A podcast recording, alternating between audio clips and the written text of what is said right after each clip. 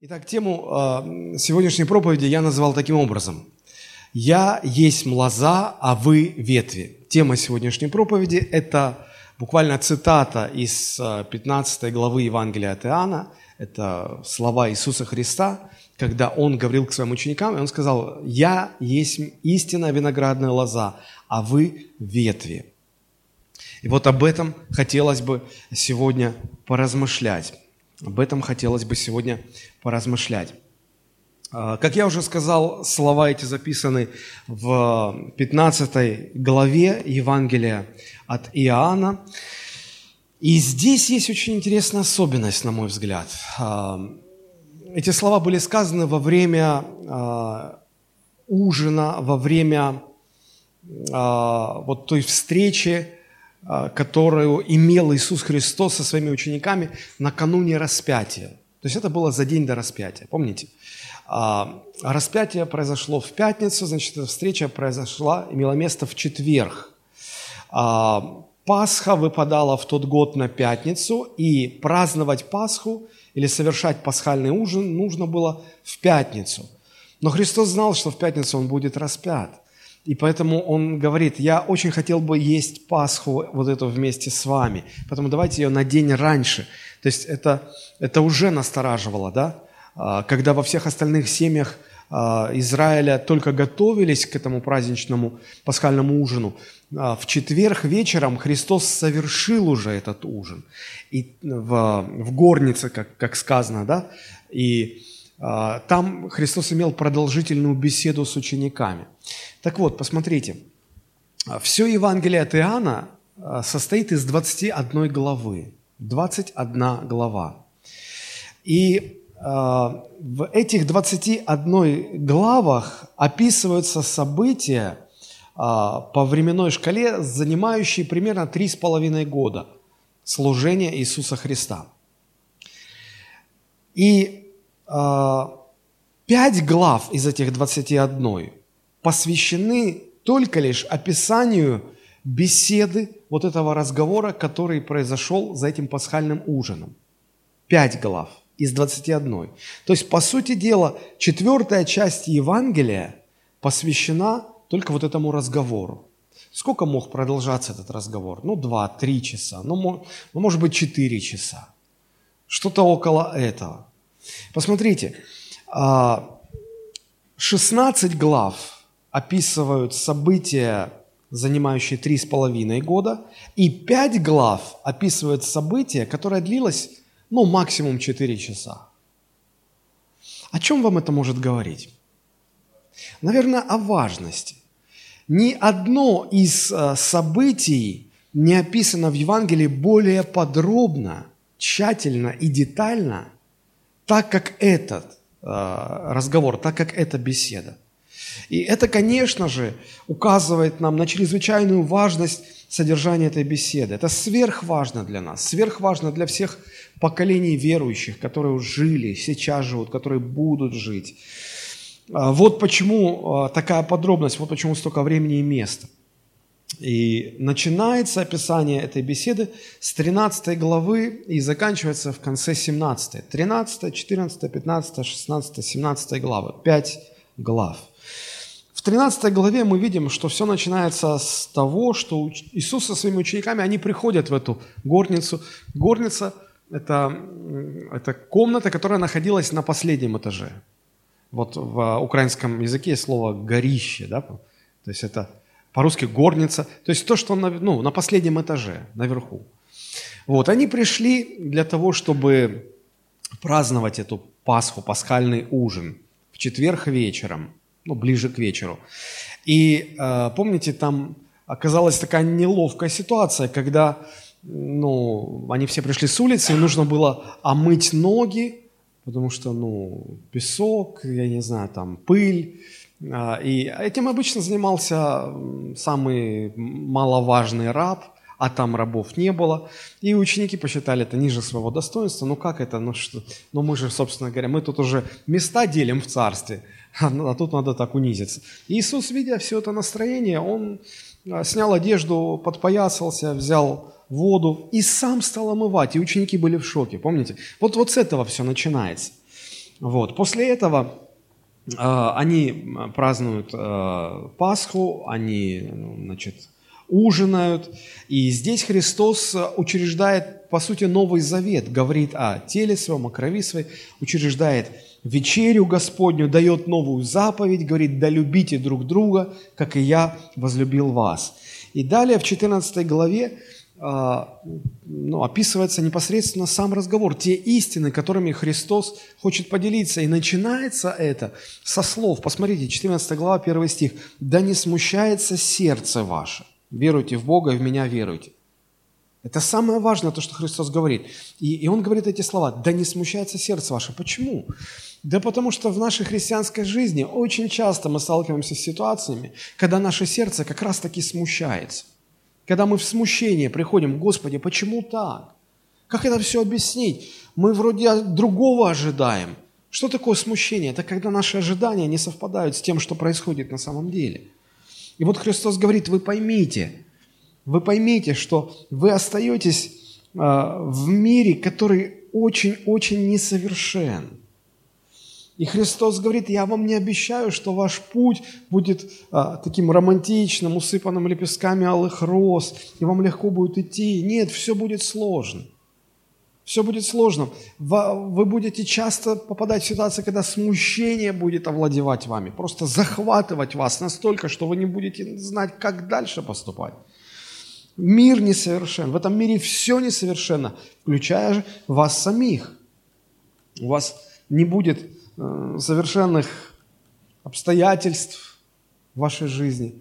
У вас не будет совершенного характера, у вас не будет совершенных друзей, у вас не будет совершенной семьи, совершенной жены, совершенных детей, совершенного мужа. У вас не будет все вот так вот, знаете, как иногда говорят, как по маслу складываться. Вот куда бы вы ни пришли, все сразу раз так расцветает, птички начинают петь, солнышко выглядывает, все так хорошо становится. Не будет такого. Бог не обещает этого. Он говорит, будет тяжело, будет сложно. И нет такого, как вот, а, помните, в Ветхом Завете Господь оставил обещание а, Иисусу Навину, что всякое место, на которое ступит нога ваша, будет вашим. Вот чего-то такого подобного в Новом Завете нет, что и всякое место, на которое ступит нога ваша, все там будет гармонично, благословенно, радостно, устроено, хорошо. Нет, нет. Будет много смущений, потому Христос и говорит, не смущайтесь, не смущайтесь проблемами, с которыми вы будете сталкиваться, с неустройством, которым обязательно столкнетесь, болезнями, болями, страданиями, предательствами, борьбой, всяческим неустройством. Не смущайтесь этим. Веруйте в Бога и в меня веруйте. Пусть это, не, пусть это смущение не украдет вашу веру, не пошатнет вашу веру, не уничтожит вашу веру.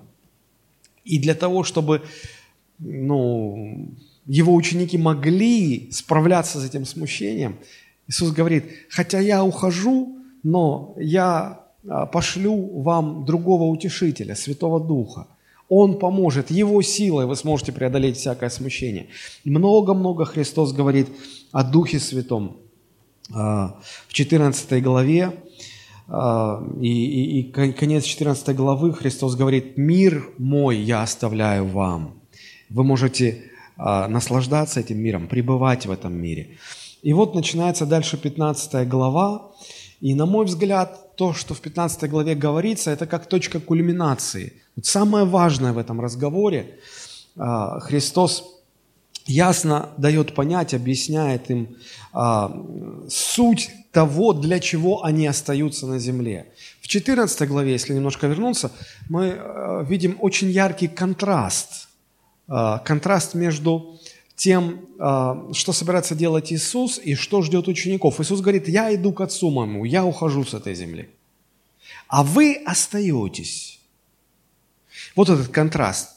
Я ухожу, вы остаетесь. Конечно же, сердце учеников было опечалено. Они говорят, ну, ну не уходи.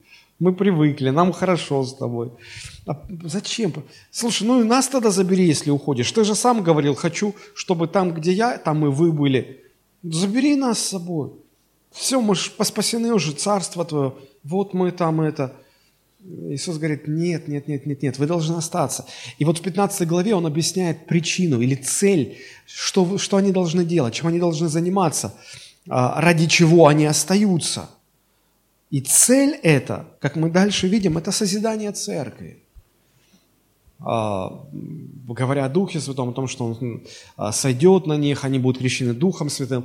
Да, конечно, мы видим дальше, что, хотя и, прямо так не сказано здесь, вот, но мы видим, что а, ученики остаются для того, чтобы была создана церковь, церковь развивалась, церковь невеста Христа. И вот когда речь заходит о том, что смысл того, что ученики остаются на земле, заключается в созидании церкви, и вот у Христа остаются ну, буквально считанные часы для того, чтобы оставить последние наставления, то, наверное, было бы логично предположить, что сейчас э, речь пойдет о том, какой должна быть эта церковь, которую они должны созидать. Должны быть даны какие-то инструкции. Ну, как строить церковь, как, каким должно, какими должны быть богослужения, какой должна быть музыка, как нужно проповедовать, как вести работу с детьми, с а, пожилыми, каким должно быть мужское служение, женское и так далее. Все вот это вот описывать. Но в конце концов, помните, когда Бог а, сказал Ною, что смысл твоей жизни в том, чтобы ты построил ковчег. И он дал подробные чертежи, подробные инструкции. Все, иной сделал, как было сказано, подробно, все, все, все. И то же самое мы видим в жизни Моисея, когда Бог показал Моисею на горе Скинию и сказал, вот, вот ты должен построить это. И там даже такая фраза есть, смотри, сделай все точно по подобию, которое было показано тебе на горе. И вот здесь похожая ситуация. А, Господь поручает ученикам созидать церковь, и, казалось бы, должны сейчас последовать инструкции – какой должна быть церковь? Как все? Какое здание церковное должно быть? Но ничего подобного мы здесь не видим. Иисус начинает говорить о каких-то вещах, используя образ виноградной лозы. Наверное, это потому, что Христос не, не собирался уделять внимание формам. Потому что он понимал, церковь будет развиваться на протяжении столетий, даже тысячелетий и формы будут меняться. Формы проведения богослужений в первый век, а, в первые сто лет со дня образования церкви очень сильно отличались от тех форм, которые сложились э, через тысячу лет. Очень сильно а, отличались от тех форм, которые были в средние века. И, конечно же, сильно отличаются от того, как у нас, в каких формах это проходит. Музыка другая, а, все другое, формы, формы другие, но не в форме суть, не в форме дела, а вся суть в содержании. И потому Христа не сильно волнуют формы, хотя, знаете, некоторых христиан очень, очень волнуют формы. Вот музыка должна быть только в таком жанре, проповедник должен вот так одеваться, церковь вот такая должна быть. Формы разные должны быть. И, и Бога это сильно не заботит, но его очень сильно заботит суть какое содержание будет вложено вот в эти разные формы, обусловленные разным временем, разной культурой и так далее. И вот содержание, конечно же, чтобы его донести, Господь использует вот этот образ э, виноградной лозы. А, ученики наверняка думали, что Господь, раз Он проповедовал о Царстве Божьем, сейчас начнет какие-то инструкции давать о Царстве Божьем кто где сядет, у кого какой пост будет и так далее. А, у них были свои ожидания, но они не оправдались. Это мне напоминает современное христианство. Мы приходим к Христу, у нас тоже свои ожидания от Христа. И, как правило, они все, они все не совпадают с тем, что Бог делает в нашей жизни. Мы вроде ожидаем одного, а Бог по-другому делает. Это потому что мы э, далеки от Него и не понимаем Его, не понимаем, чего Он хочет. И вот читая Священное Писание, изучая Слово Божие, мы пытаемся проникнуть э, в, в содержание того, чем живет Господь, чего Он хочет, какова Его воля. Вот почему важно быть на служениях, вот почему важно слушать проповеди и самому изучать Божие Слово.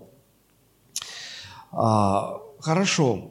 О чем начал Христос говорить в 15 главе?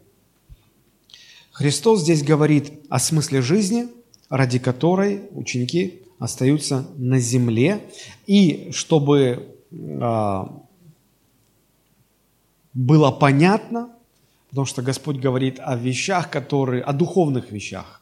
И здесь всегда используется метод сравнения, метод а, аналогии. Да? Здесь при, прибегает Господь к сравнению с виноградной лозой. Давайте мы прочитаем. Евангелие от Иоанна, 15 глава, мы прочитаем первые 8 стихов. Иисус говорит, «Я есть истинная виноградная лоза, а Отец мой виноградарь. Всякую у меня ветвь, не приносящую плода, Он отсекает, и всякую приносящую плод очищает, чтобы более принесла плода. Вы уже очищены через Слово, которое я проповедал вам». Смотрите, Христос говорит, что Бог очищает нас через Слово, которое проповедуемо людям, принято, понято, усвоено, применено, и оно тогда действует. И действие заключается в очищающей функции, оно очищает нас.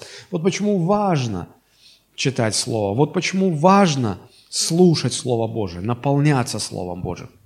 Оно нас очищает, оно в нас действует, оно преображает нас в образ Иисуса Христа. Итак, Господь говорит, вы уже очищены через Слово, которое я проповедал вам. «Прибудьте во мне, и я в вас». Как ветвь не может приносить плода сама собой, если не будет на лозе, так и вы, если не будете во мне. Я есть лоза, а вы ветви. Кто пребывает во мне, и я в нем, тот приносит много плода, ибо без меня не можете делать ничего. Кто не прибудет во мне, извергнется вон, как ветвь, и засохнет. А такие ветви собирают и бросают в огонь, и они сгорают. Если прибудете во мне, и слова мои в вас прибудут, то чего не пожелаете, просите, и будет вам. Тем прославится Отец мой, если вы принесете много плода и будете моими учениками. Последующие стихи, они подробно расшифровывают а, этот образ, это сравнение, и мы о них еще будем говорить. Но сейчас я бы хотел подчеркнуть а, особую важность. Христос когда остается совсем мало времени, на чем он фокусирует свое внимание? Он говорит о важности приносить плод, о необходимости, чтобы в жизни христианина был этот плод.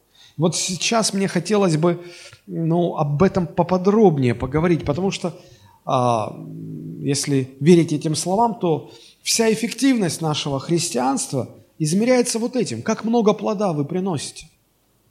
Это критерий. Это критерий успеха в Царстве Божьем, если хотите. Если критерий успеха в этом мире – это количество денег, власти, славы. Чем больше денег, власти, славы, тем ты более успешно считаешься в этом мире. В Царстве Божьем ты тем более успешен, чем более плода ты приносишь, духовного плода. И здесь, вот в прочитанном нами отрывке, э, видны или можно выделить три таких основных мысли – Почему Христос говорит, что важно приносить плод? Ну, потому что, во-первых, это критерий, э, критерий или показатель наличия Божьей жизни в христианине. И мы об этом сейчас поговорим. Во-вторых, э, духовный плод важно приносить, потому что когда христианин приносит духовный плод, то это максимальная форма проявления Божьей славы. Поэтому это важно. Божья слава по-разному проявляется, но вот это максимальное проявление Божьей, форма максимального выражения Божьей славы. И третья причина, почему важно, э, чтобы жизнь христианина была плодоносной, заключается в том, что, ну, собственно говоря, это та цель, ради которой Бог нас и избрал. Он нас избрал, поставил, чтобы мы приносили плод. Вот почему это важно. Давайте об этих трех мыслях подробнее поговорим.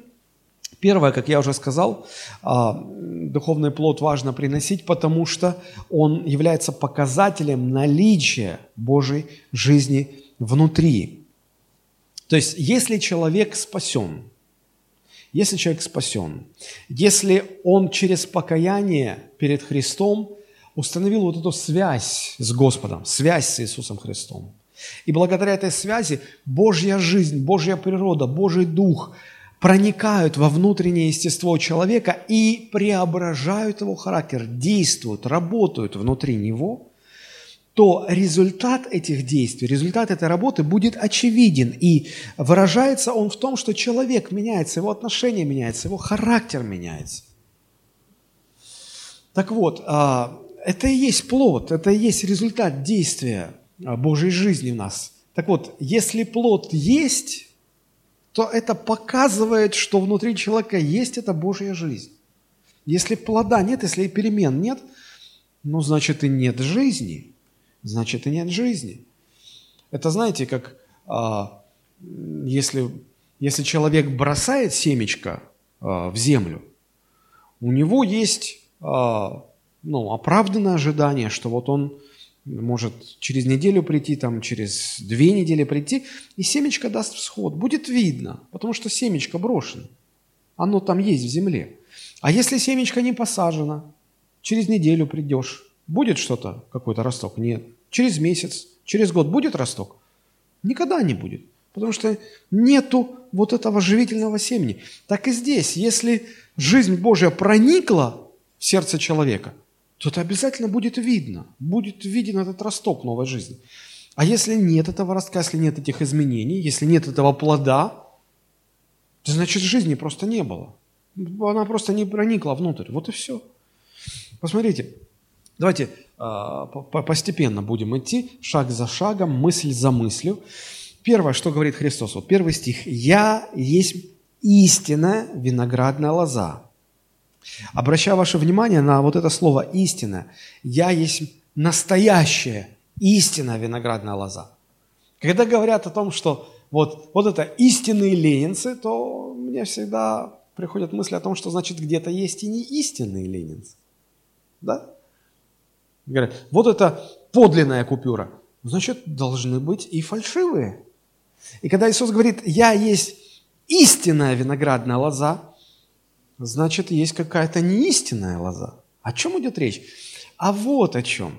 Друзья, для нас сегодня образ виноградной лозы, ну, согласитесь, это нечто далекое. Я даже сомневаюсь, что все из присутствующих когда-либо вживую видели виноградную лозу, трогали руками, понимают, как она растет, зачем ее обрезать надо. Немногие. Поэтому для нас этот образ как-то, ну, если бы Христос нам, современным людям, объяснял, я думаю, он выбрал бы другую аналогию, другое сравнение. Но здесь он выбирает именно это сравнение, потому что этот образ был очень-очень хорошо понятен тем, кому он обращался. Во-первых, потому что многие люди занимались виноградарством. Это во-первых. А во-вторых, потому что на протяжении веков, веков, ну, не скажу, что тысячелетий, но на протяжении веков этот образ использовался самим Богом, Божьими пророками для того, чтобы описывать э, сам народ Израиля. То есть народ Израиля сравнивался с виноградной лозой или с виноградником. Еще Давид об этом говорил. Посмотрите, если вы откроете 79-й псалом, то там 9-10 стихи мы находим такие слова. «Из Египта перенес ты, то есть Бог, ты, из Египта перенес ты виноградную лозу, выгнал народы и посадил ее, очистил для нее место, утвердил корни ее, и она наполнила землю». Но очевидно же, что израильский народ сравнивается с виноградной лозой. Конечно. А, вот почему этот образ был хорошо знаком ученикам. Евреи понимали, что если звучит иносказательная речь, если э, звучит притча, что очень характерно для восточного менталитета, они всегда притчами, загадками говорят, и в ней есть некий отсыл к виноградной лозе или к винограднику, то все евреи понимали, ну все, речь идет об Израиле, конечно. Это как в советские времена. Мы говорим Ленин, подразумеваем. Вот, старшее поколение знает, младшее вообще ничего не понимает. Мы говорим партия, подразумеваем Ленин. Вот и там. Мы говорим виноградная лоза, подразумеваем Израиль. Мы говорим Израиль, подразумеваем виноградная лоза. Хорошо. В Ветхом Завете есть множество мест, где это сравнение мы находим. Но самым ярким таким местом является так называемая богословами Песнь о винограднике. Она находится в пятой главе, а, книга пророчеств Исаии. Исаия, пятая глава, первые два стиха, давайте прочитаем. Смотрите, Исайя 5.1. «Воспою возлюбленному моему песнь возлюбленного моего о винограднике его». Вот почему песнь о винограднике. У возлюбленного моего был виноградник на вершине уточненной горы. И он обнес его оградой и очистил его от камней, и насадил в нем отборные виноградные лозы, и построил башню посреди его, и выкопал в нем точило, и ожидал, что он принесет добрые грозды, а он принес дикие ягоды. Господь говорит, посмотрите, я сделал все для этого народа. Все для этого народа. Я переселил его из Египта из Египта, освободил от рабства, дал собственную землю, э, защитил от всех народов, дал совершенный закон, э, сформировал их как государство, сделал их мощным-мощным народом, сам жил посреди этого народа. Но казалось бы, что еще я не сделал, что надо было бы сделать, что вообще потенциально можно было бы добавить ко всему уже сделанному. Но я же все устроил для того, чтобы этот народ приносил добрые плоды. А почему он принес дикие ягоды? Почему плода нет?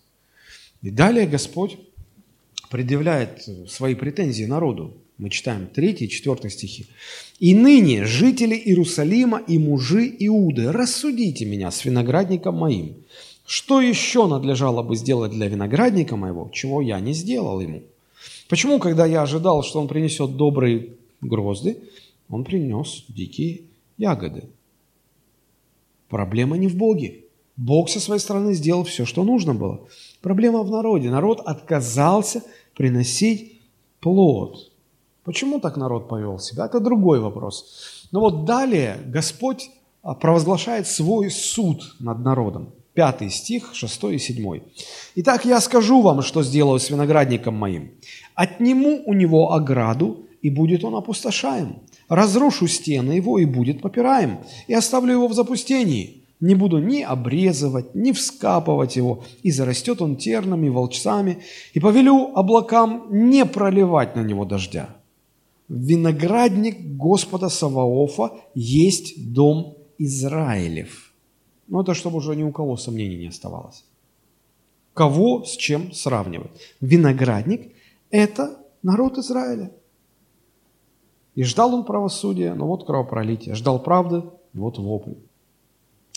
По сути, это притча, которая показывала, а, используя вот эту метафору, духовное состояние израильского народа. Много-много раз этот образ обыгрывался в речах разных пророков. Даже сам Иисус Христос не раз использовал эту метафору. Ну, например, если вы откроете Матфея, 21 главу, с 33 стиха до 41. Смотрите, Иисус говорит народу, это Иисус уже говорит, выслушайте другую притчу.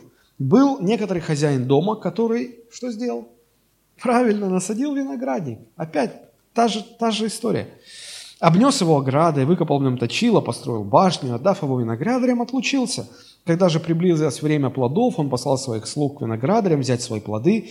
Виноградари, схватив слух его, иного прибили, иного убили, а иного побили камнями. Опять послал он слуг других, больше прежнего, и с ним поступили так же. Наконец послал он к ним своего сына, говоря, «Постыдятся сына моего». Но виноградари, увидев сына, сказали друг другу, «О, это наследник, пойдем убьем его и завладеем наследством его». И, схватив его, вывели вон из виноградника и убили. Итак, когда придет хозяин виноградника, что сделает он с виноградарями? Говорят ему, а говорят ему фарисеи. Злодеев этих предаст злой смерти, а виноградника даст своим виноградарям, которые будут отдавать ему плоды во времена свои. Немножко пропускаем 45 стих. Удивительно, э, евангелист Матфей подмечает. «И слышав притчи его, первосвященники и фарисеи поняли, что он говорит о них». Поняли, потому что эта метафора была ну, до глубины души, до, ну, с молоком матери была принята, насаждена. Они понимали, что если речь идет о винограднике, о виноградной лозе, то это о народе Израиля, а они вожди этого народа, значит, о них он говорит. Поэтому эта метафора, этот образ был очень-очень хорошо знаком. Но давайте вернемся в нашу 15 главу Евангелия от Иоанна. Иисус здесь говорит вещи, которые, ну, если это был вечер, и ученики, может быть, где-то так начинали дремать, то то, что они услышали, это напрочь прогнало все остатки сна. Потому что Иисус говорит, я есть истинная виноградная лоза. Это как это революция, потому что они же на протяжении веков усвоили, что виноградная лоза – это народ Израиля. Это Израиль, это, это Божий народ. А тут Иисус говорит, не-не-не, вот это сравнение в сторону. Вот все эти века, что сравнивался народ Божий с лозой, в сторону – это, это теперь не актуально. А вот теперь актуально вот что. Я есть актуальная виноградная лоза. Вот что, вот он говорит истинная виноградная лоза. Я виноградная лоза. Я виноградная лоза. Удивительно. Ученики сразу проснулись, кто спал. Как это понимать? Что это значит? А для них это очень много значило. Потому что а, все евреи, они гордились своей связью с, со своим народом. Почему они родословные составляли подробно? У каждого там, не просто там свидетельство о рождении, как у нас, там подробное родословие, там вплоть до Адама, наверное.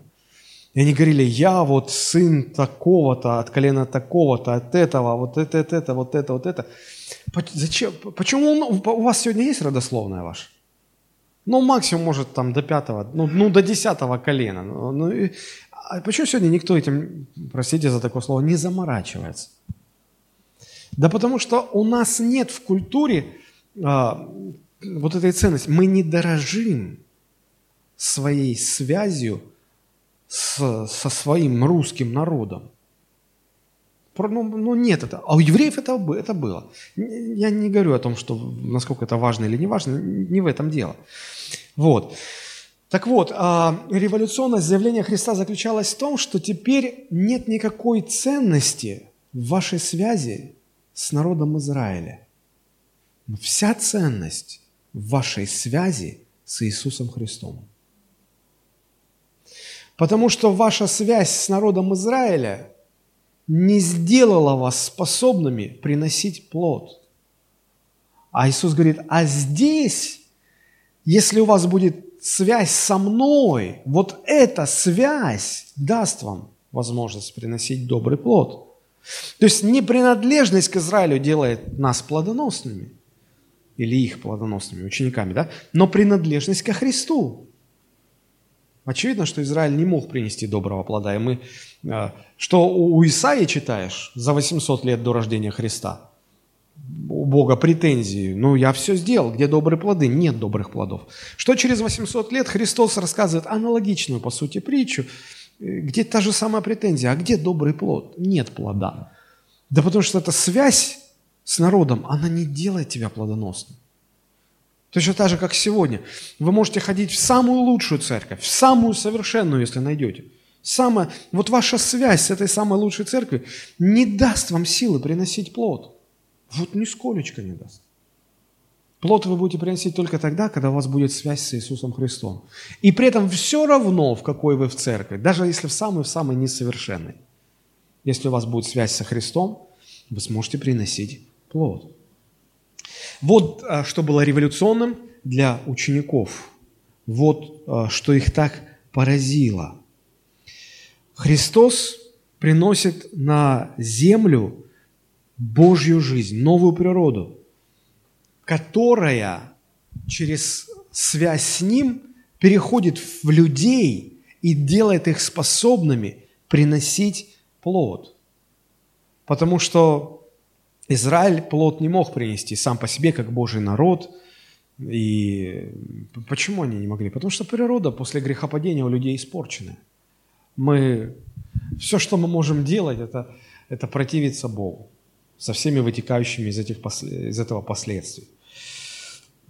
Только связь со Христом приносит в нас Божью жизнь, которая, действуя внутри нас, и производит плод. Посмотрите, Иоанн, 15 глава, 4 стих. «Прибудьте во мне, и я в вас. Как ветвь не может приносить плода сама собой, если не будет на лозе, так и вы не сможете, если не будете во мне».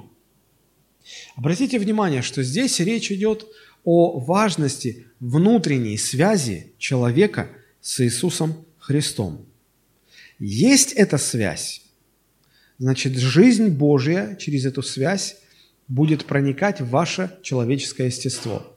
Как у веточки. Если веточка привита к лозе, есть связь с лозой, тогда сок лозы проникает в веточку, и действие веточки рождает плод. Понимаете? Что такое духовный плод? А, духовный плод, если а, разбирать вот именно эти слова Христа, то это результат действия Божьей жизни, Божьей природы, Божьего Духа, который есть внутри меня благодаря вот этой связи со Христом. Когда грешный человек кается перед Господом, в покаянии признает себя грешным, погибшим, вот это покаяние устанавливает связь со Христом. И когда связь установлена, Божья жизнь, как сок лозы проникает в веточку, так Божья жизнь проникает в наше естество. И оно, и эта Божья жизнь внутри нас действует работает внутри нас, изменяет нас. И вот результат действия этой Божьей жизни, Божьего Духа, как хотите называйте, Божьей природы, и называет Христос духовным плодом. Так вот, что здесь важно? Важно, что наличие плода – это доказательство, что в человеке действует Божья жизнь. Наличие плода – это доказательство, что действует эта Божья жизнь. Потому что если человек а, установил эту связь, жизнь пришла, она действует, человек меняется, результат этих изменений – вот это и есть плод. Это важно. Христос учил узнавать людей по плодам. Помните, это Матфей, 7 глава, 16-18 стих, там такие слова написаны. «По плодам их узнаете их. Собирают ли с терновника виноград или с репейника смоквы? Нет. Так всякое дерево доброе приносит и плоды добрые, а худое дерево приносит и плоды худые. Не может дерево доброе приносить плоды худые, или дерево худое не может приносить плоды добрые. Почему? Потому что в хорошем дереве хороший сок – и этот сок проникает в веточки. И вот этот сок производит в веточке плод. Сок хороший, плод хороший. Дерево хорошее, сок хороший, плод хороший. Плохое дерево, плохой сок, плохой плод. Вот почему, если это яблоня, то в ней течет а, сок яблони, и в веточке он проникает, и в веточках – а, он действует так, что на веточках образуются именно яблоки, потому что это сок яблони. Понимаете, о чем речь? То есть здесь все достаточно просто. Есть только один путь спасения – это через установление личной связи человека с Иисусом Христом. Если связь установлена, Божья жизнь через эту связь проникает в человека, действует внутри него, изменяет – и мы видим перемены в человеке. Они очевидны, их невозможно не заметить. Это и есть плод. Это и есть плод. Значит, если есть этот плод, если есть эти перемены, значит, там есть жизнь Божия, она действует, а жизнь есть, потому что есть связь со Христом. Значит, этот человек рожден свыше. В рамках этой парадигмы или в рамках вот этого а, сравнение очень легко понять, а, какой человек рожден свыше, а какой человек не рожден свыше. Все предельно просто. Вы никогда не ошибетесь, определяя, есть ли жизнь в веточке. Вот лежит веточка на полу возле дерева, лежит.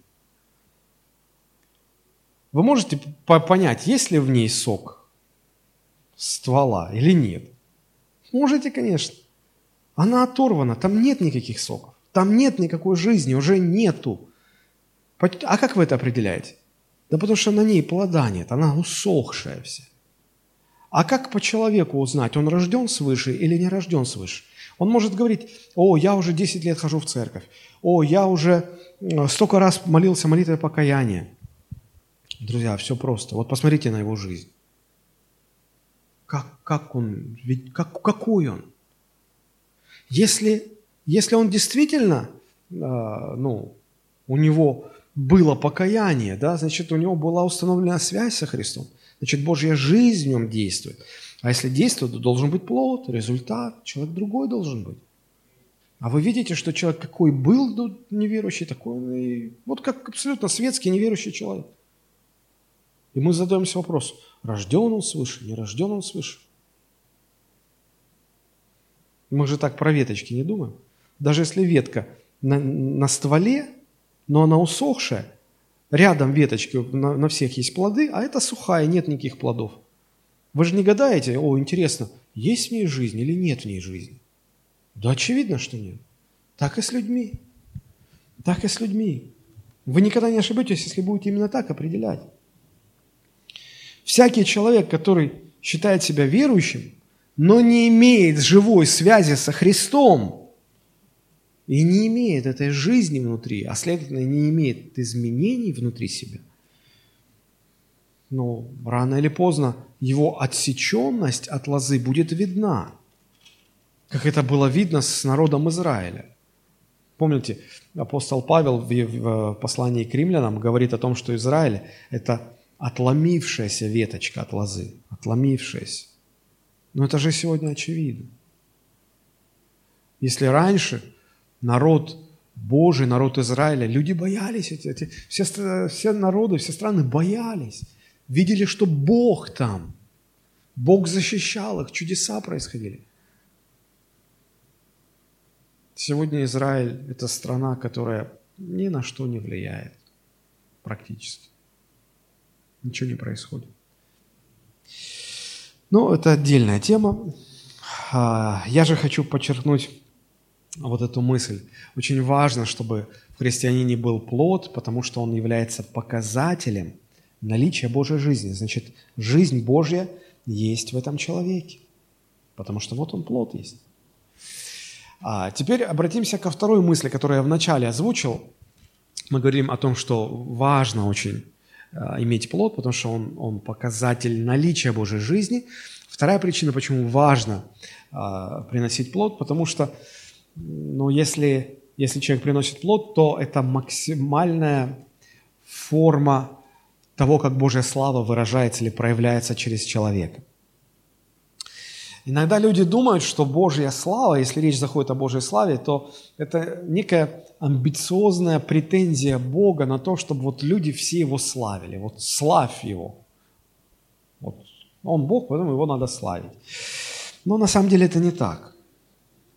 А, один человек мне сказал, а, собственно говоря, почему я должен в церкви вот что-то делать во время музыкального вот вашего служения. И вообще, мне говорит, меня коробит сам факт, почему я должен прославлять Бога? Говорит, ну вы же сами говорите, что Бог наш Небесный Отец, мы Его дети. Ну вот я тоже отец, у меня есть дети. Говорит, вот мне дико представить картину, что я вечером собираю своих детей вокруг себя и говорю, так, дети, ну-ка славьте меня, бо я ваш отец. И дети становятся прямо на колени и говорят, о, слава тебе, папочка. Вот у многих из нас именно такая картина рисуется, что вот Бог нас всех собрал и говорит, ну, славьте меня. Как Карабас-Барабас собрал, значит, этих кукол, говорит, а ну, прославляйте меня. Эти на ниточках. И вовсе он там не мучитель, а добрый, любящий учитель. Такие вот мысли набиваются. Нет, конечно. Друзья, Дело в том, что а, любое проявление Бога, любое проявление Бога, оно само по себе славно. То есть все, что Бог делает, оно славно изначально. А, с чем это можно сравнить? Ну, такое несовершенное сравнение, но хоть как-то оно нам поможет понять. А, знаете, а, если человек а, начинает рассуждать об автомобилях, произведенных маркой Mercedes или Lexus или Мазерати или какие-то еще премиальные бренды, но там понятно, изначально понятно, что ну, любая из этих машин, она априори не может быть плохой. Ну, потому что они не делают плохих машин. Да, они могут быть дорогие, они могут быть какие-то роскошные, они могут быть непрактичные, может быть, они могут... Э, но их любыми можно назвать, но плохими их назвать невозможно. Потому что... Или, знаете, когда ну, вот, мастер, он, он ювелирные изделия делает, да, и вот все, что он делает – вот он не может плохо сделать. Оно, вот каждое его произведение, человек смотрит и ах, восхищается. Боже мой, как красиво, как здорово. Вот примерно так и Бог. Все, что Он делает, и, и это становится проявлено, это становится видимо для человека. Вот единственная реакция у человека – ах, как, как, как здорово, это восхищение. Вот это Божье, что такое Божья слава? Это когда то, что Бог делает, становится заметно для людей, и люди понимают, что это славно, это здорово, это восхитительно, это удивительно, это, это, это здорово. Но одно дело, когда Божья слава проявляется через неодушевленное, как это, неодушевленное творение, через природу, а, я не знаю, там, горы. Ну вот выходишь на такие красивые участки природы, и восхищаешься, красиво, здорово, да. Это одно дело. Другое дело, когда ты видишь природу, а, в смысле растительный, животный мир. Вот мне очень нравится смотреть сериал, а, называется «Голубая планета». Уже два сезона вышло, и там, используя современные технологии, камеры, все-все-все, так красиво а, изображается – там в супер разрешении. Так красиво изображается вот красота природы, животного мира, подводного мира, птицы, ну все, все, все, это, это, это здорово. А, но, наверное, самое а, мощное проявление Божьей славы, когда Божья слава проявляется через человека, человека, имеющего свободу выбора, человек, который сознательно может а, выбирать быть проводником Божьей славы, потому что человек сотворен как венец природы. То есть, действительно, человек – это лучшее, что, что создал Творец. И это очевидно, здесь не нужно это доказывать. И вот, когда Бог сотворил человека, то он имел свободу. А, он мог по своей воле а, выражать Божью славу, проводить ее, а мог и не делать это осознанно не делать. Так было до, до грехопадения. Когда человек э, упал, когда было совершено грехопадение, то многое изменилось. И вот одна из перемен заключается в том, что человек перестал видеть себя проводником Божьих дел, Божьей славы. То есть раньше человек понимал, что в нем самом ценности нет никакой. Бог через него делает что-то. И вот то, что то проявляется результат этой, этой работы через человека, вот это и есть слава. И, и человек понимал, что не он источник этой славы, а он только провел, он проводник этой славы. Когда произошло грехопадение, у человека напрочь отбилось это понимание. Он перестал себя видеть проводником, он стал считать себя источником. Это я. Это благодаря мне. Это я так хорошо могу. Это я славен сам по себе. И люди пытаются теперь доказывать свою славу, добиваются славы, добиваются признания своих достоинств. А, вот почему сегодня люди не могут понять эту тему, не могут понять эту аналогию, где Христос говорит, я лоза, вы ветви, вы ветви. Если у вас не будет связи со мной, если вы не будете проводниками Божьей силы, то ничего славного в вас нет. А мы после грехопадения все заточены на то, что нет, это я. С детства ребенок рисует и говорит, мама, посмотри, как я красиво нарисовал. Ребенок что-то сделает, и первое, что он хочет, показать, оцените, признайте, что красиво. Ну, там каляки-маляки, но неважно. Важно, что признают, признают. Ребенок этого хочет. Почему? Это наша греховная природа так устроена. Ни один ребенок не скажет, мама, посмотри, как красиво. Господь дал мне способность рисовать. И посмотри, как красиво. Слава Богу, ни один ребенок так не скажет. Почему? Потому что с тех пор, как мы все согрешили, как этот грех стал жить в нас, мы не смотрим на себя как, как на проводник Божьей славы, мы смотрим на себя как на источник. Я, я так пою, я так проповедую, я так рисую, это я. Признайте это, признайте, признайте. Люди жаждут этого признания. Вот в чем дело. Вот в чем дело. И вот оставляя своих учеников, Иисус ясно им говорит, послушайте, самая большая ваша значимость не в ваших достижениях, не в том, чего вы достигнете. Самая большая ваша значимость заключается в том, если вы будете проводниками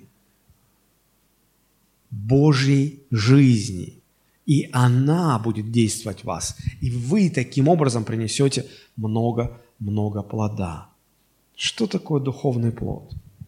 Духовный плод, еще раз повторю, это результат действия Божьей жизни, Божьей природы, которая течет во мне благодаря моей связи со Христом. Что сегодня в современных церквях считается духовным плодом? Еще раз подчеркну, духовный плод – это не результат действия человеческих усилий.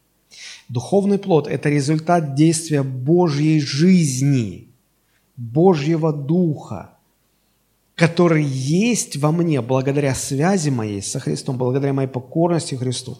Когда сегодня в церквях говорят о плоде, какой плод я принесу, что нужно быть плодоносным, почему вы не плодоносны, существует множество критерий оценки. Иногда люди говорят, мы так когда-то учили, вот мой плод – это люди, которых я привел ко Христу, я их привел ко Христу. И потом, когда я предстану перед Господом на небесах – этих людей я там отыщу на небесах, среди всех этих миллионов, найду, вот, ну ко мне, вы же мой плод.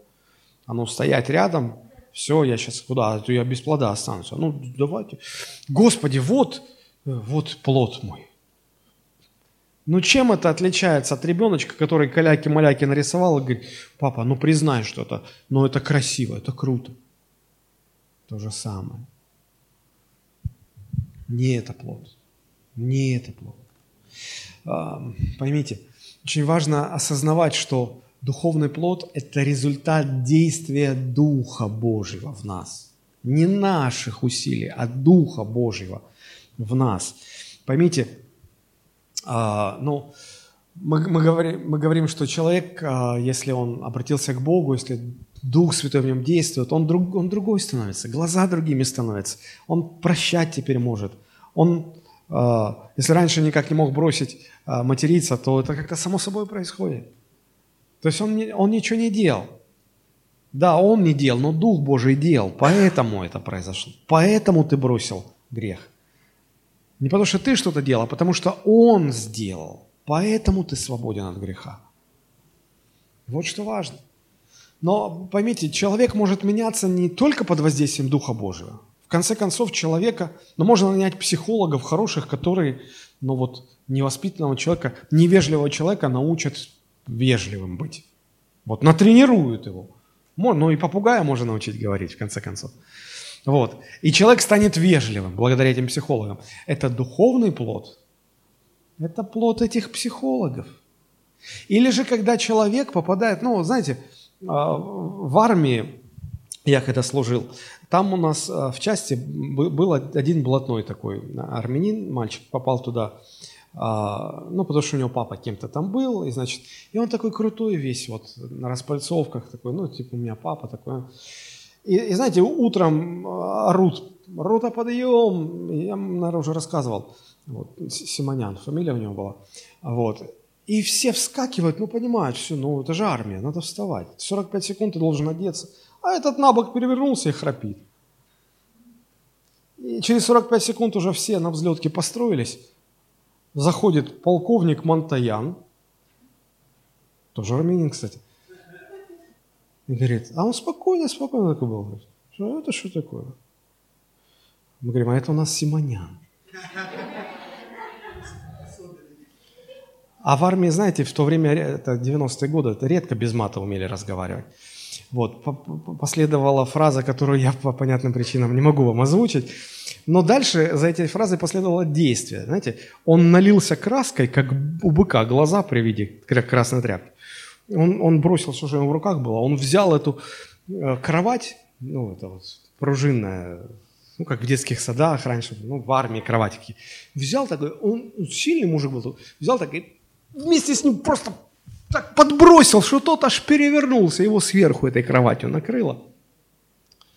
Говорит, еще раз, если ты, я вот зайду, ты первый не будешь стоять. Ну, короче, тот понял, что так больше не надо.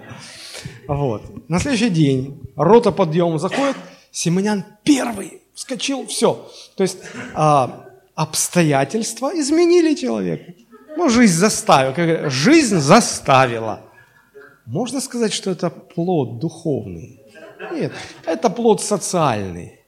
Мы попадаем в такие социальные условия, которые нас меняют, заставляют другими быть это социум, общество заставило нас быть, это, это результат э, социальный. А вот плод духовный – это когда Дух Божий, когда жизнь Божья наполняет нас, работает внутри нас, действует внутри нас. И благодаря этому мы становимся другими. Не благодаря своим усилиям, не потому что мы напрягались, а потому что Он поработал в нас, изменил нас. Мы стали другие. Вот это духовный плод. Только то, что Бог произвел через меня, во мне, через меня, можно назвать духовным плодом. Если речь заходит о служении, то очень часто, знаете, пастор говорит, все должны быть в служении. Так, ты умеешь петь, давай ты будешь петь на сцене. Ага, ты душа компании, ты лидер по натуре, ты будешь, значит, э, домашнюю группу вести. А, у тебя язык подвешенный, все, ты будешь проповедником. И вот так вот все распределили роли. А, и, и действительно, вот эти поют, те домашнюю группу проводят, неплохо проводят, людям интересно, чай, май, пирожки, там праздники, о, крещение, давай все в прорубь. Этот проповедует так классно, шутки рассказывает, все людям интересно слушать, все хорошо. Это можно считать духовным плодом. Но это плод организаторских способностей пастора – если вы заметили, то во главе больших а, заметных церквей стоят люди, которые очень а, талантливые в смысле организаторских способностей. Но что такое духовный плод? Духовный плод – это только то, что Бог произвел во мне и через меня. Только то, что жизнь Христова изменила во мне, внутри меня, то можно назвать духовным плодом. Я это видел много раз. Я помню, в самом начале церкви у нас а, мы, мы проповедовали одной девушке, а, женщине молодой, и э, это был один человек упрямый, со своими претензиями, все. И потом на служении она вышла, она произнесла молитву покаяния, она покаялась. Э, у нас по вечерам были служения. И потом я э, вечером после служения получаю от нее электронное письмо или, или не было тогда еще электронных, или просто письмо на бумаге. И легче было на бумаге э, там, изложить свои мысли. И мы потом с женой, женой вечером читаем. И у меня такое чувство, я не могу понять, подожди, э, я-то знаю эту, эту девушку, я знаю, какая она. И тут она пишет такие вещи, это, это другой человек. Это совершенно другой человек. Но люди не меняются так за один день. Что произошло? Да вот что произошло. Она искренне покаялась перед Богом. И связь, вот эта связь со Христом, которая обеспечивает покаяние, она обеспечила мощный приток Божьей жизни внутрь. Это, это нач, эта жизнь начала работать, она не стала сопротивляться э, этой работе. И эта работа произвела плод. Она после покаяния в тот же вечер пришла, ночь не спала, написала, вот как у нее в жизни все изменилось. Я отправила, дала мне. Я читаю, думаю, Боже, вот он, вот он плод. Очень часто, друзья, в современной церкви духовный плод подменяется плодом организационным. Люди себя задают вопросом, о, а какой я плод принес? Что я сделал? И многие христиане склонны считать своим плодом результат своих усилий, того, на чем они потрудились, чего они добились.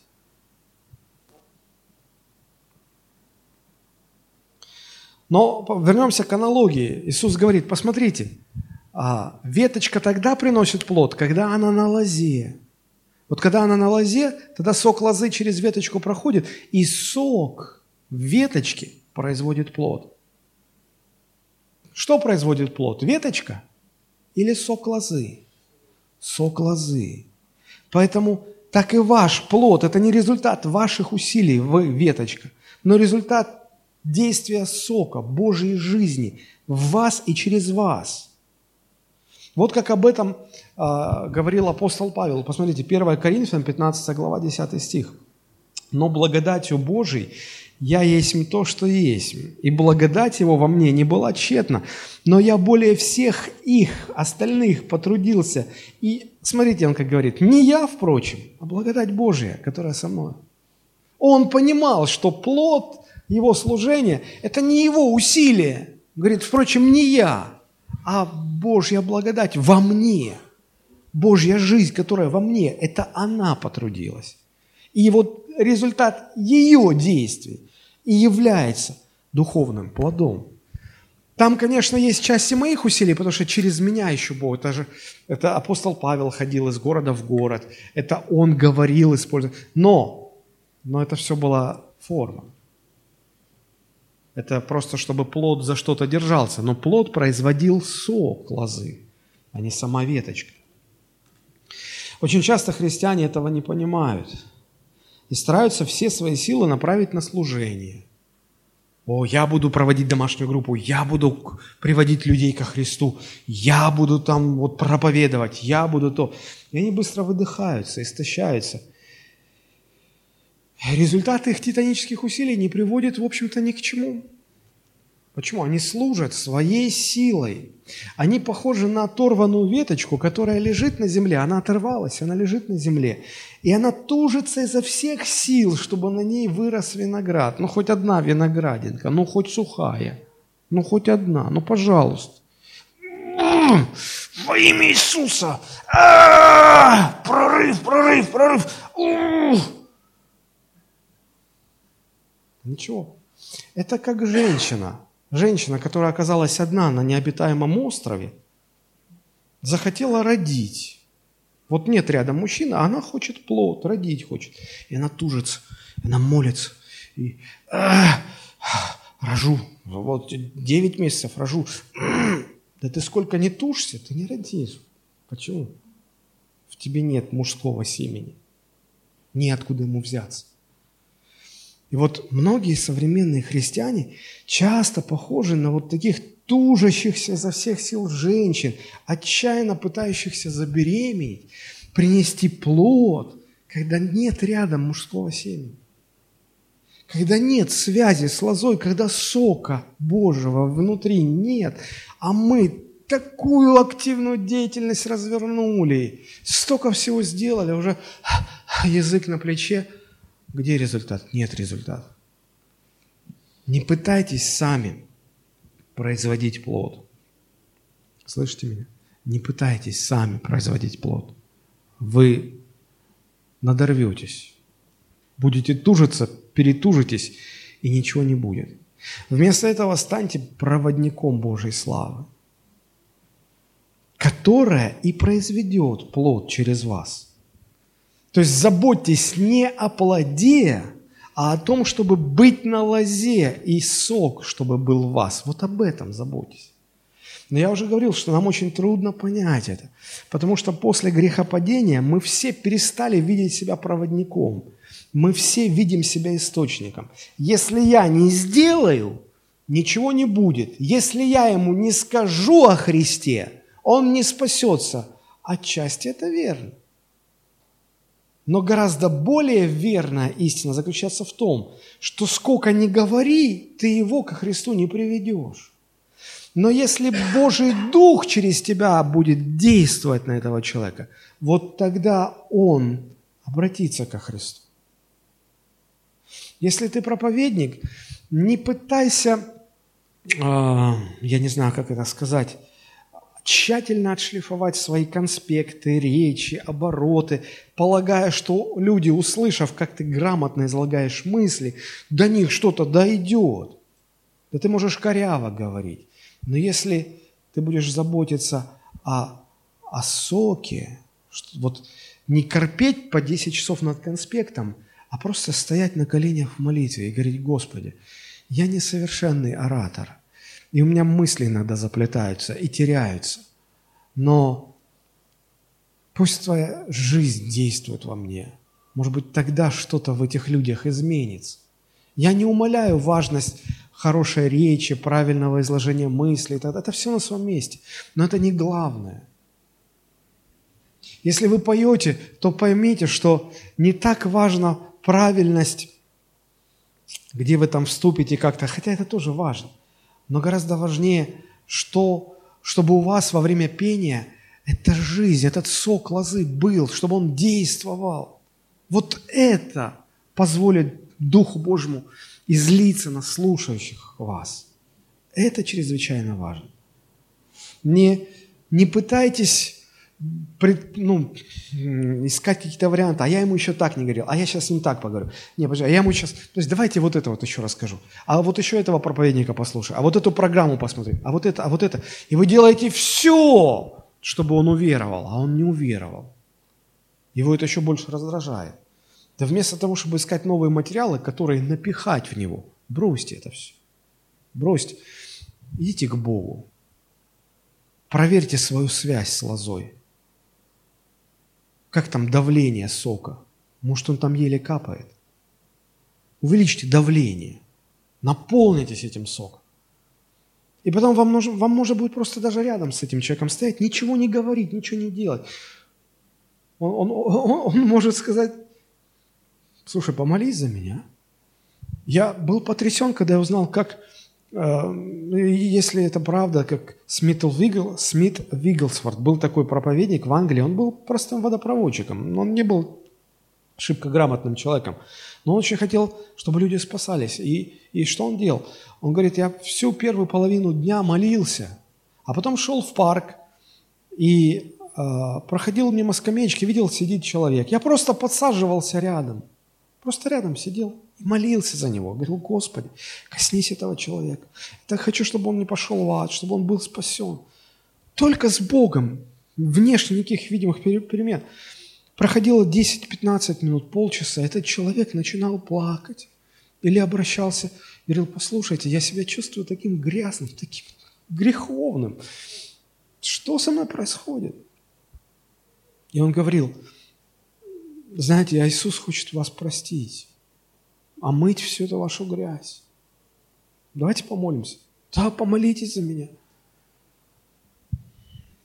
Вот что такое духовный плод. Но из-за того, что грех живет, греховная природа, говорит, нет, это ты источник, твои действия нужны, ты должен делать. Нет, мы созданы быть проводниками. Проводниками. Укрепляй свою связь, проверяй давление сока, Этим занимайся и доверься. Божья жизнь сделает все. Божья жизнь, результат Божьей жизни в нас. Это и есть духовный плод. Это и есть духовный плод. Тогда будет понятно и видно, что не человек это совершил, а Бог. Тогда и вся слава Богу будет приписана. Потому Христос и сказал, тем прославится мой Небесный Отец, если вы принесете много плода. Это будет очевидно, что не люди это сделали, а Бог через людей сделал. Да и человек-то становится по-настоящему красивым и славным только когда вот этот сок лозы проявляется в нем и через него. Друзья, это очень важно. Знаете, сегодня в церквах полно девушек, молодых и не очень молодых, которые считают себя некрасивыми, непривлекательными внешне. И они в такие депрессии впадают. Мне как пастору приходилось с разными, с разными людьми разговаривать. Женщина под 40 почти, что никогда не была замужем, считает себя внешне непривлекательной. И говорит, пастор, у меня такие страхи, я каждый день мучаюсь, я никогда не выйду замуж. Мне такое чувство, что меня никто никогда уже не позовет. Я некрасивая. Я не знаю, что сказать этим людям. Они обнажают свою душу. Я понимаю, что прикоснись я как-то неловко, коряво, и это прикосновение оставит на всю жизнь шрам в душе. Я всегда боюсь таких ситуаций. Я, я всегда говорю, послушай, понимаешь, какой бы ни была твоя внешность, если через тебя будет течь сок лозы, если Божья жизнь будет действовать в тебе, то тогда ты станешь самой обаятельной и привлекательной. Это сделает тебя славной, это сделает тебя красивой. Ты, ты будешь интересна для Божьих мужчин. Женщины, девушки, вы так много сил, времени, денег тратите на косметику. Что такое косметика? Сделать себя более привлекательной. Она не делает вас привлекательной. Знаете, что сделает вас привлекательным?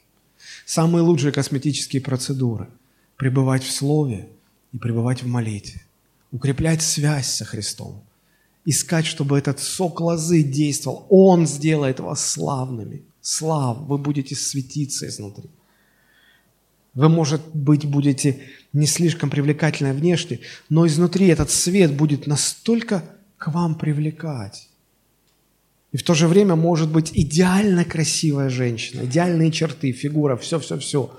Но там внутри, знаете, как снежная королева, там такой холод, там ты видишь, что да, но в то же время нет, подальше, подальше, подальше. То же касается юношей. Иногда мужчины думают, что вот они некрасивые. Да не важно, какая у вас внешность. Важно, если внутри у вас сок этот. То же касается семейных. Я получаю много писем, где приглашают на семинары. У вас ослабла любовь в семье, вот романтический вечер, романтический ужин и фотографии. Ну что там романтичного? Ну вы выключили свет, добавили свечей, все, вся романтика. Все остальное то же самое. Да не романтический вечер тебе нужен, а укрепление связи с лозой. Нужно, чтобы давление сока лозы повысилось в тебе, и потом повысишь давление, и вы улетите вдвоем на седьмое небо отчасти. Вот что нужно. Красивый человек – это тот человек, который наполнен Христом. Наполнен этим соком лозы. Только это делает душу красивой. С другой же стороны, отсутствие плода бесчестит, бесславит имя Божие. Долгое время мне приходилось ездить на машине марки «Лада». И меня никогда не покидало вот это чувство. Вроде это должна быть машина, она должна ездить, она должна быть надежной. Вроде должна, но она не, но она не делает этого. И постоянно проблема за проблемой, проблема за проблемой. Я думал, м-м, лада, лада. Будь ты не ладно, это лада. Ну как с тобой, ну как с тобой жить? Ой, вот примерно так же и христианин, который не приносит плода. Ты думаешь, ну ты же и виноградник, все-все есть, э, хороший плод, а что в результате? Чем ты такой нужен? Короче, вот в чем дело. Ну и последняя мысль, простите, что я задерживаю, но очень, очень важно. Смотрите, что Иисус говорит. Если мы ниже опустимся, 16 стих, Иоанн 15 глава, 16 стих. «Не вы меня избрали, а я вас избрал, и поставил вас, чтобы вы шли и приносили плод, и чтобы плод ваш пребывал, дабы чего не попросите от Отца во имя Мое, Он дал вам». Смотрите, как Иисус разбивает все наши иллюзии. Мы-то думали, это мы уверовали. Мы-то думали, это мы его выбрали. Мы-то думали, это у меня есть Бог. А оказывается, это Он нас призвал. Это мы есть у Него. Это Он меня избрал. Это Он меня поставил именно здесь, именно в это время, именно среди этих людей. И все для того, чтобы я шел и приносил плод, который Ему нужен – все он, а, а я где? А я не важен. а я не важен. Отсюда очень простой вывод. Не мы сами определяем суть нашей жизни, но Христос. Не мы сами определяем суть нашей жизни, но Христос. Но мы-то думаем, что мы, мы решаем, какой должна быть моя жизнь, мы устанавливаем правила, мы выбираем цели. Вот Новый год, новые цели на год мы написали. Мы выбираем, в какой церкви служить, в какую церковь ходить. Мы решаем, что нам делать, что не делать. И вот когда мы решаем все это, мы решаем все это, Бог, нас, Бог не противится. Бог говорит, такой сторону говорит, хорошо, ну ты сам по-твоему, пусть по-твоему, ладно. Но этим самым, вот когда ты решаешь, ты разрываешь свою связь с лозой. И уже сок лозы не будет поступать в тебя. Сам, пожалуйста, сам. А нет сока лозы, нет плода. Нет никакой мистики. Мы иногда думаем, о, этот человек, вот Бог его особо любит, поэтому через него так много плода. Нет. Он, наверное, как-то особо одарен. Нет, все просто. Он просто отказался решать сам, как все будет. Он понял, что все должен определять Христос. А если вы решаете, что вы сами все будете определять, ну вы решаете. Ну тогда сока нет. Тогда нет сока. Вы решаете, что я буду ходить в эту церковь. Вы решаете, что а, прославление в этой церкви должно быть вот таким, а пастор должен проповедовать об этом, иначе я не буду ходить. Вы решаете. Пожалуйста. Но тогда сока не будет. И не будет плода. Буду я отдавать, не буду отдавать десятину. Я решаю. Пожалуйста. Тогда сока не будет. Христос говорит, я вас создал, я вас избрал, я вас поставил, я определил, что вам делать. Осознайте это. Но современным людям это очень сложно понять, потому что главная ценность современного общества – это самореализация. И это в церковь проникло. И мы лелеем свои мечты, мы конференции устраиваем. Держись своей мечты, у тебя мечта, Бог дал тебе мечту, реализуй свою мечту, а, некоторые церкви девиз так формулируют, говорят, вот, церковь – это место, где ты можешь состояться, самореализоваться, у тебя есть такой талант, давай этим занимайся. Друзья, это все такое не Божье, такое не Божье. И можно развернуть огромную-огромную деятельность, но только там плода не будет Божьего. И жизнь многих современных христиан представляет такой конфликт интересов. Потому что мы хотим одного, и мы строим свое, а Бог через нас добивается другого. И это вступает в противоречие. Мы как маленькие дети. Мы сидим у самой кромки пляжа, и волны накатывают, и мы здесь, на этой кромке, строим свои замки из песка. Мы только построили, а волна, у нее свои цели на, на эту береговую линию. Она нахлынула и сломала все. Мы, как так? Почему? Кто посмел? Опять строим, и волна опять. И вот христиане иногда такие, они, они что-то добиваются, добиваются, а Бог это разрушает. Они опять строят, а Бог разрушает. Опять строят, а Бог разрушает. И вот такая постоянная неудовлетворенность, тяни толкай. Мы в эту сторону тянем, а Господь в другую сторону нас тянет. И мы никак счастливыми не можем стать. Вы хотите, чтобы у вас семья была вот такая, церковь вот такая, музыка в церкви такая, а Бог хочет вам другого. Вы хотите, чтобы брак у вас был совершенный. Господи, ну почему моя жена такая-такая? А Бог хочет, чтобы вот в этом несовершенном браке ты плод приносил. Мы хотим красивой жизни, а Бог хочет, чтобы душа у нас красивая была. Мы не совпадаем. Как в песне этой поется. Мы выбираем, нас выбирают. Как это часто? Не совпадает. Не совпадает. В церкви не совпадает с Богом. Бог нас выбирает, и мы что-то выбираем. И как это часто не... И вот когда нет совпадения, нету счастья, нет удовлетворения, нет жизни. Бога интересует плод вашей жизни, а нас интересует, чтобы обстоятельства как-то устаканились, как-то разрешились, как-то улучшились. А Бога не наше благополучие интересует. Бога интересует, чтобы вот в этом несовершенстве мы плод приносили. А мы говорим, не-не, плод, устрой сначала мою жизнь. И опять несовпадение. И так далее, и так далее, и так далее. Ну и последняя фраза. «Дабы чего не попросили во имя Отца, Отца во имя Мое, Он дал вам». Иногда мы думаем, что ну, это о сделке какой-то идет речь. Вот, ты Бога, значит, ублажи, а потом Он на все твои вопросы, про просьбы ответит согласием. Нет, здесь не про сделку речь. Здесь идет речь о таком глубоком взаимопроникновении, когда связь со Христом, она такая глубокая, настолько гармонична, что уже а, Его желания становятся моими желаниями. Его цели моими целями. Это настолько гармонично, что уже действительно, да, что ты не попросишь, Господь это сделает, потому что это Он сам, Бог сам этого желает. В максимальной степени, конечно, это реализовано будет только на небесах, но, но сейчас, здесь, пока мы в несовершенном мире, мое стремление постоянно, это постоянно возрастать в принесении духовного плода. Вот что важно. Мы на этом закончим, потому что уже нет времени, продолжим в следующий раз. Но, друзья, как это важно. Как это важно убедиться, есть ли у вас связь со Христом. А когда она возникает? Когда человек в молитве покаяния признает себя грешником, погибшим, ничего для себя не способным сделать, просто погибшим совершенно, абсолютно.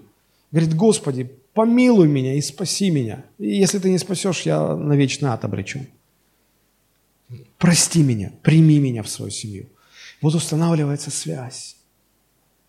А дальше важно укреплять эту связь, укреплять эту связь, укреплять ее. Следить за тем, чтобы жизнь Божия, поток Божьей жизни не по капельке там капала. Знаете, как капельница. Кап, кап. И ты вот, когда ты на капельнице, ты ничего делать не можешь. А когда уже все прокапано, когда уже у тебя циркулируют все лекарства по организму, о, ты здоровый, бодрый. Многие христиане такие вот, сидят и капельницы у них, они ничего делать не могут, потому что по капельке там капает, капает, капает, и ничего не производит. Друзья, мы будем сейчас молиться. Проверьте свою связь, проверьте давление сока в вашей веточке. Пусть Господь поможет нам рассуждать, размышлять над этими истинами на предстоящей неделе и, и довериться Ему, покориться Ему. Аминь. Помолимся. Господь, благодарим Тебя за любовь Твою, милость к нам. Поклоняемся Тебе, преклоняемся перед Тобой. Благодарим Тебя за то, что Ты спас нас. Благодарим Тебя за то, что Ты привил нас, как веточка прививается к лозе. Благодарим за эту связь с Тобой, Иисус. Помоги ее укреплять, помоги ее делать более сильной, прочной, Помоги всю жизнь свою отдать Тебе, посвятить Тебе, жить только ради Тебя, для Тебя, Тобой.